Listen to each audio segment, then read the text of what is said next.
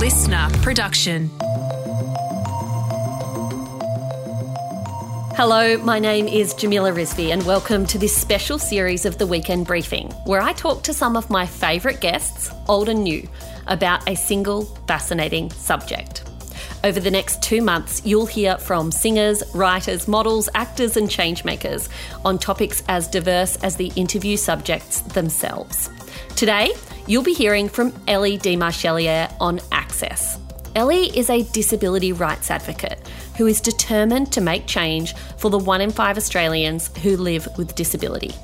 In this special episode, Elly explains how people with disabilities are left out of important conversations, the experience of being denied access to places and spaces that matter, and why the NDIS can't be the answer to every medical funding challenge.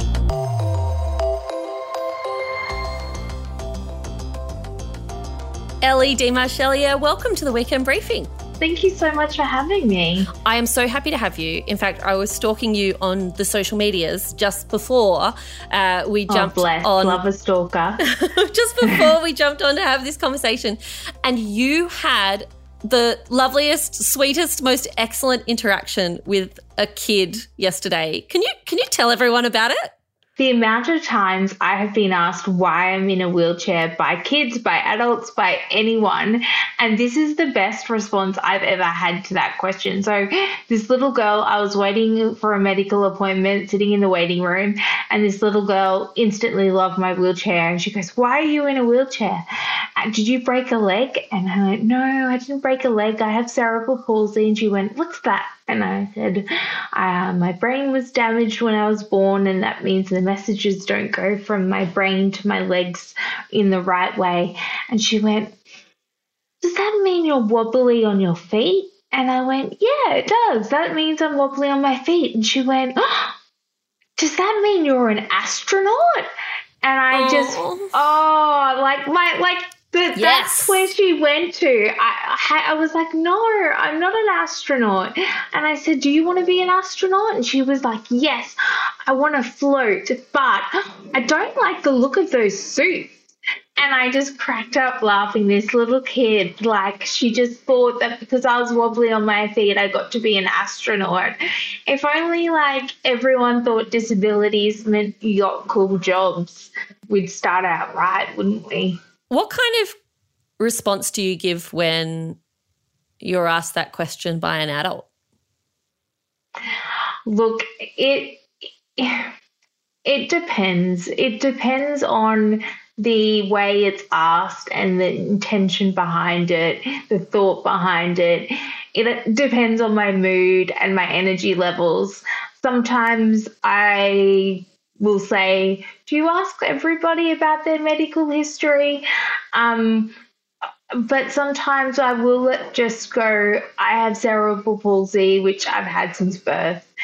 I don't think there's any shame or anything wrong with having cerebral palsy, so I don't feel anything bad about telling people about that, even though it is rude to ask people about their medical history.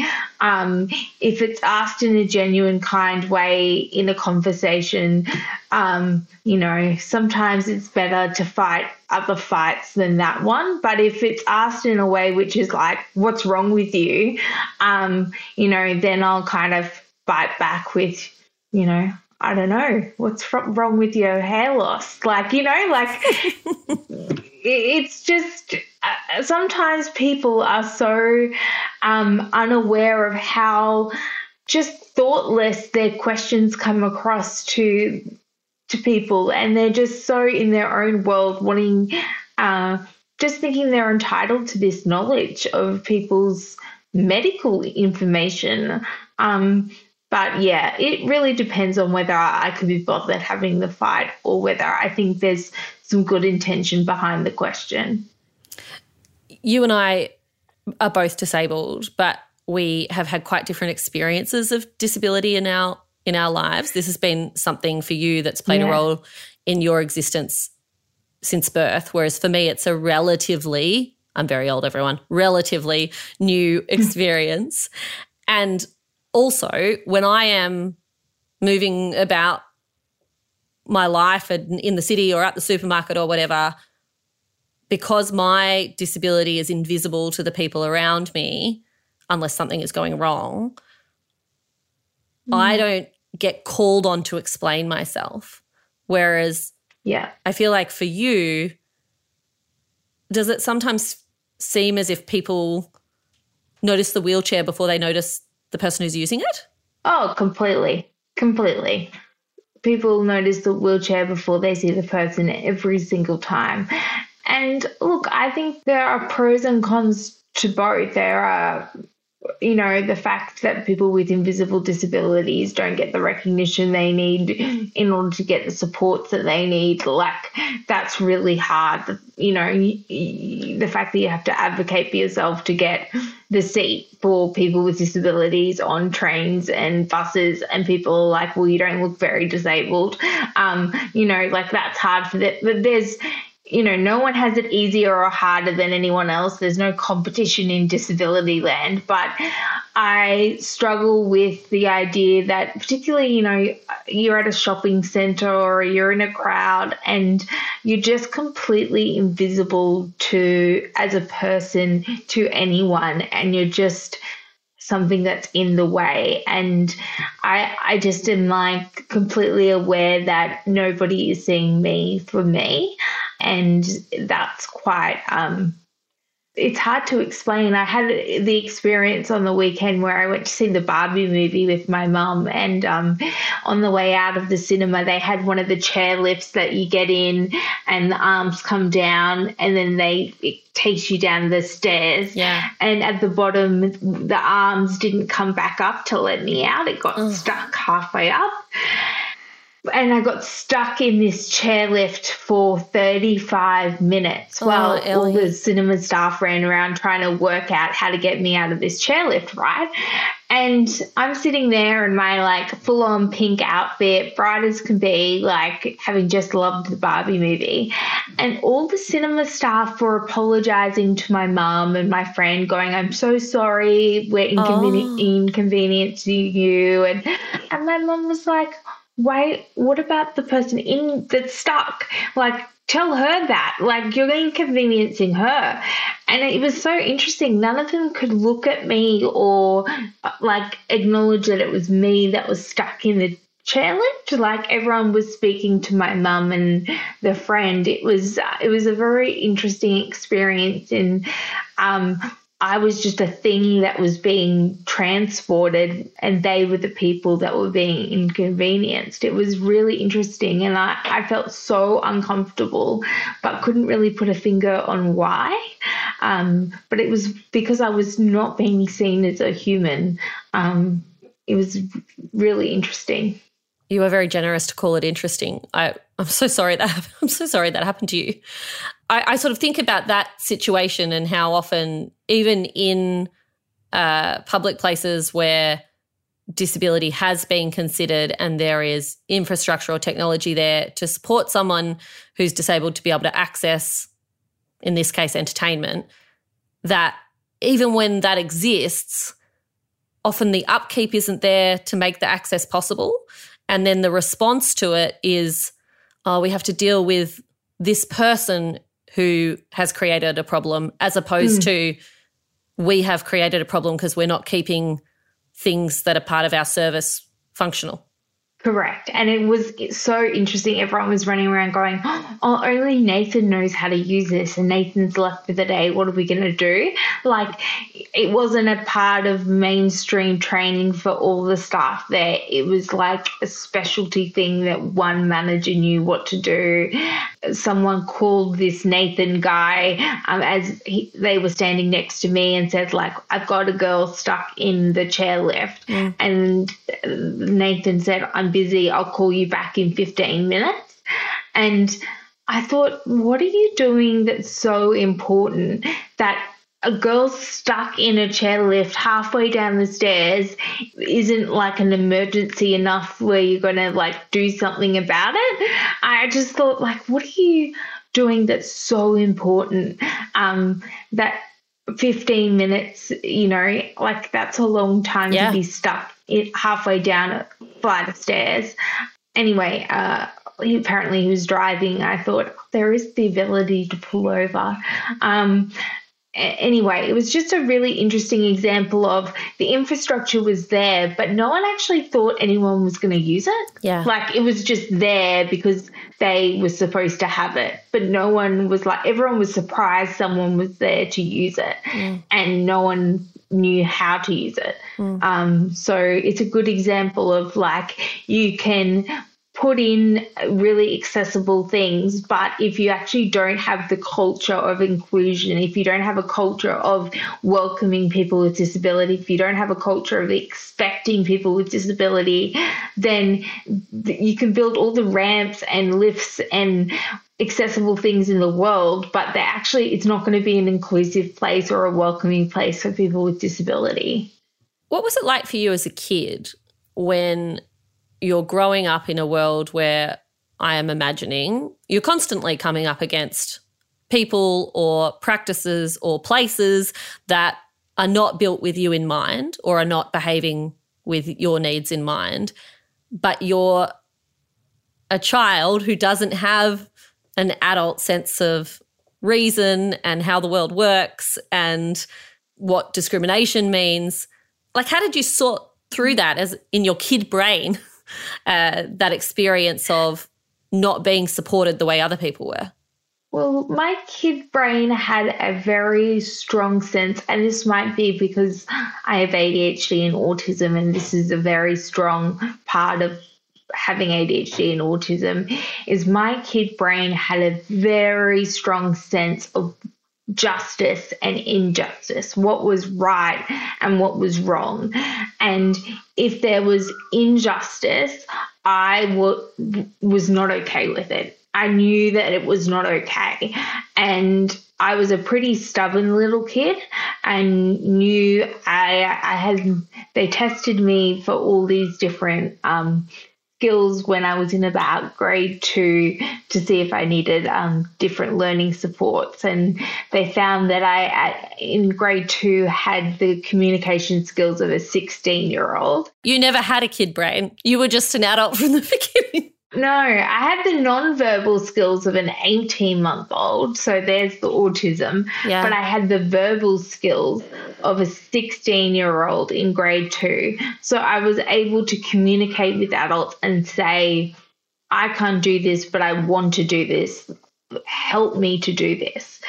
I didn't really take no for an answer the things I couldn't do, you know, climb equipment, go on long walks, like they're not inherently things that Elly without a disability would want to do anyway. like people used to say to me, I remember like, oh, I feel so sorry for you that you can't go on a hike. And I used to think like, even if I didn't have cerebral palsy, you would not find me going for a hike. Like, that is not me. Like, I'm not a hike girl. I am a watching the news, reading a book. Yeah. That is who I am. All these people have overestimated the role that hiking plays in one's adult life. Often it's very small, if not zero. Correct. And felt very, a lot of pity for me about missing out on hiking when I felt very little sadness about missing out on hiking. The things that I felt sad about missing out on were friendships because yeah. you know young kids uh, thought for example that cerebral palsy was contagious at one point in grade one and would run away from me as soon as i got close because they thought they'd catch it um, you know friendships that i found really hard to make in early high school because i didn't know i had autism and i had um, you know, rejection sensitivity dysphoria. And like, I was taking rejection really seriously, which in a high school, you get rejected all the time. Like, those were the things that I was missing out on that I was really, really difficult, not hiking or climbing playground equipment or they'd spent hundreds of thousands of dollars putting in an accessible swing and I was like I never really wanted to go on the swings. Like I just I want to be able to go into every classroom. I want to be able to meet everyone and be involved with everything. But no one ever asked me. Everyone just assumed I wanted to go on in the swing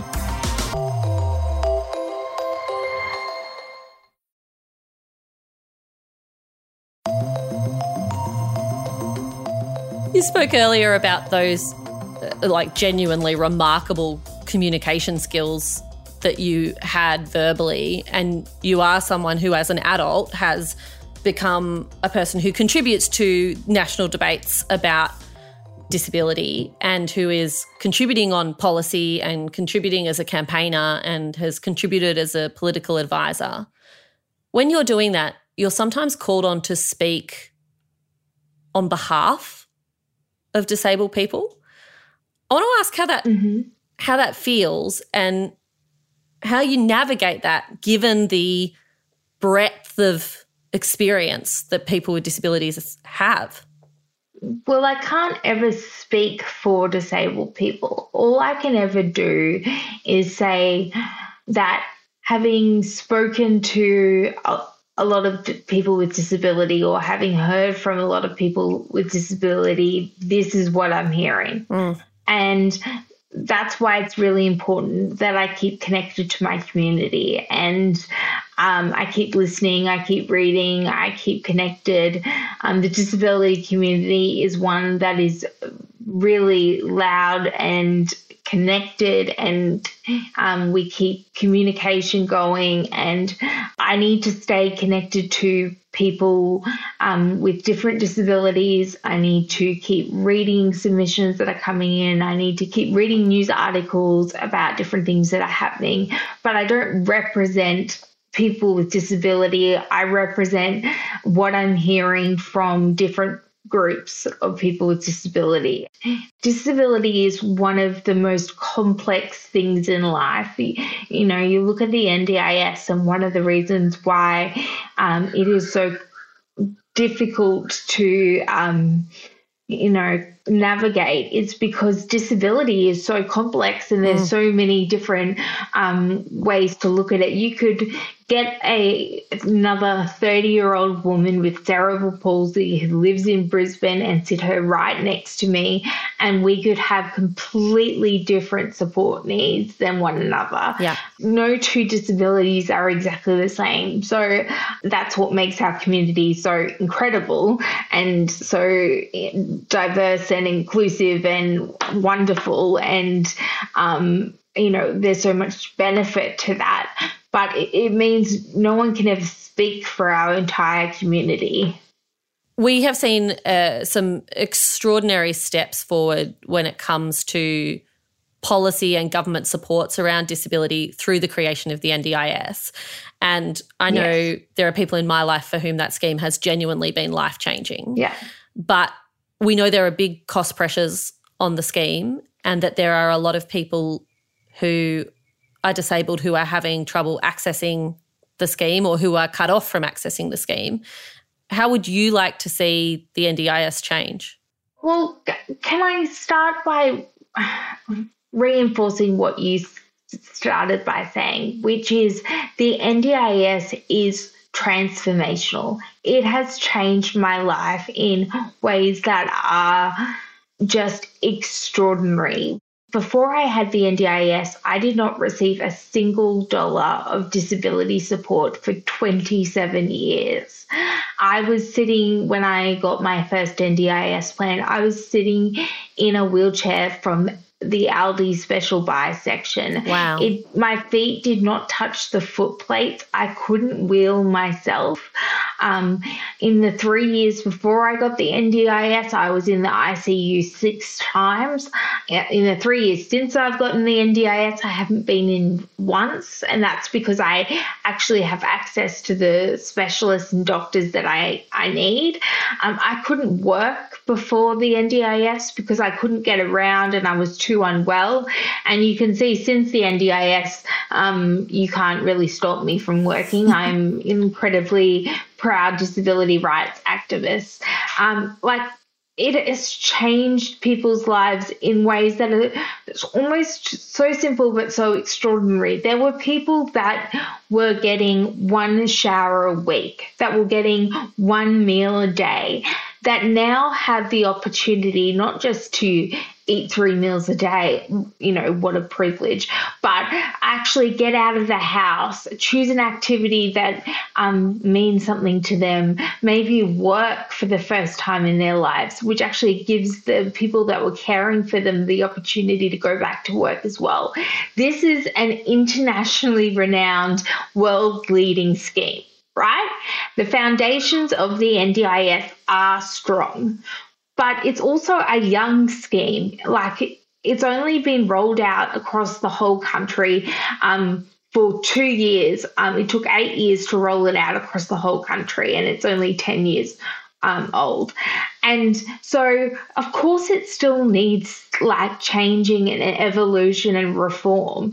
Um, and I think the conversation about cost has been so frustrating as a disabled person to listen to because when we talk about cost for the NDIS, we're only ever talking about one side of the balance sheet. We're only ever talking about it costs $50 billion or it costs it's going to cost $100 billion in 20 years or when we actually know for a fact that for every dollar spent on the NDIS, there is a $2.25 return to the economy, that it has created 260,000 jobs, that it is returning money to local businesses, to, you know, like we don't talk about, yes, it's we are spending money, but it's actually generating economic buzz in our communities. It's the caring economy, just like childcare, just like aged care. This is actually an economy that is incredibly viable. And so I get very frustrated about the cost discussion. Where I think the NDIS needs significant reform is actually outside of the NDIS. So the NDIS was only ever supposed to support 10% of people with disability. 90% of people with disability were supposed to access more accessible mainstream services. But what happened is once the NDIS started, um, state governments in particular just walked away from disability, and mainstream services have become more inaccessible and more um, difficult to access and have disappeared completely. And so the NDIS you've probably heard has become, you know, the only lifeboat in the ocean. And there's no accessible services on the outside for people to access. And that is putting a lot of pressure on the NDIS. And it's also leaving a lot of people without any support. So, what we need to do uh, you know, it doesn't matter if I have an NDIS plan, I'm still going to need to go to the hospital. I'm still going to need to go to school. I'm still going to need to go to universities. We have to make mainstream services more accessible for people with disabilities. And that will take the pressure off the NDIS and make it easier to use. Elly, you got told as a, what was it, a year two student that you're an extraordinary communicator. It's definitely still true. Thank you so much for being my guest on the weekend briefing. Thank you so much for having me. Thanks for letting me talk. That's it for my conversation with Elly Desmarchelier. Isn't she extraordinary? If you want to know more about her, you can head to her website. Just put Elly Desmarchelier into your favourite search engine. Thank you so much for listening to this episode of the Weekend Briefing and being part of our special series.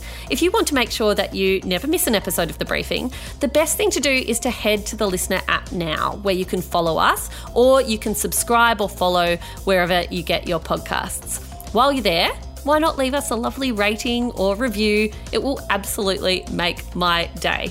We'll be back with you on Monday morning, bright and early, when Tom Tilley and the team will have the latest headlines straight to your headphones.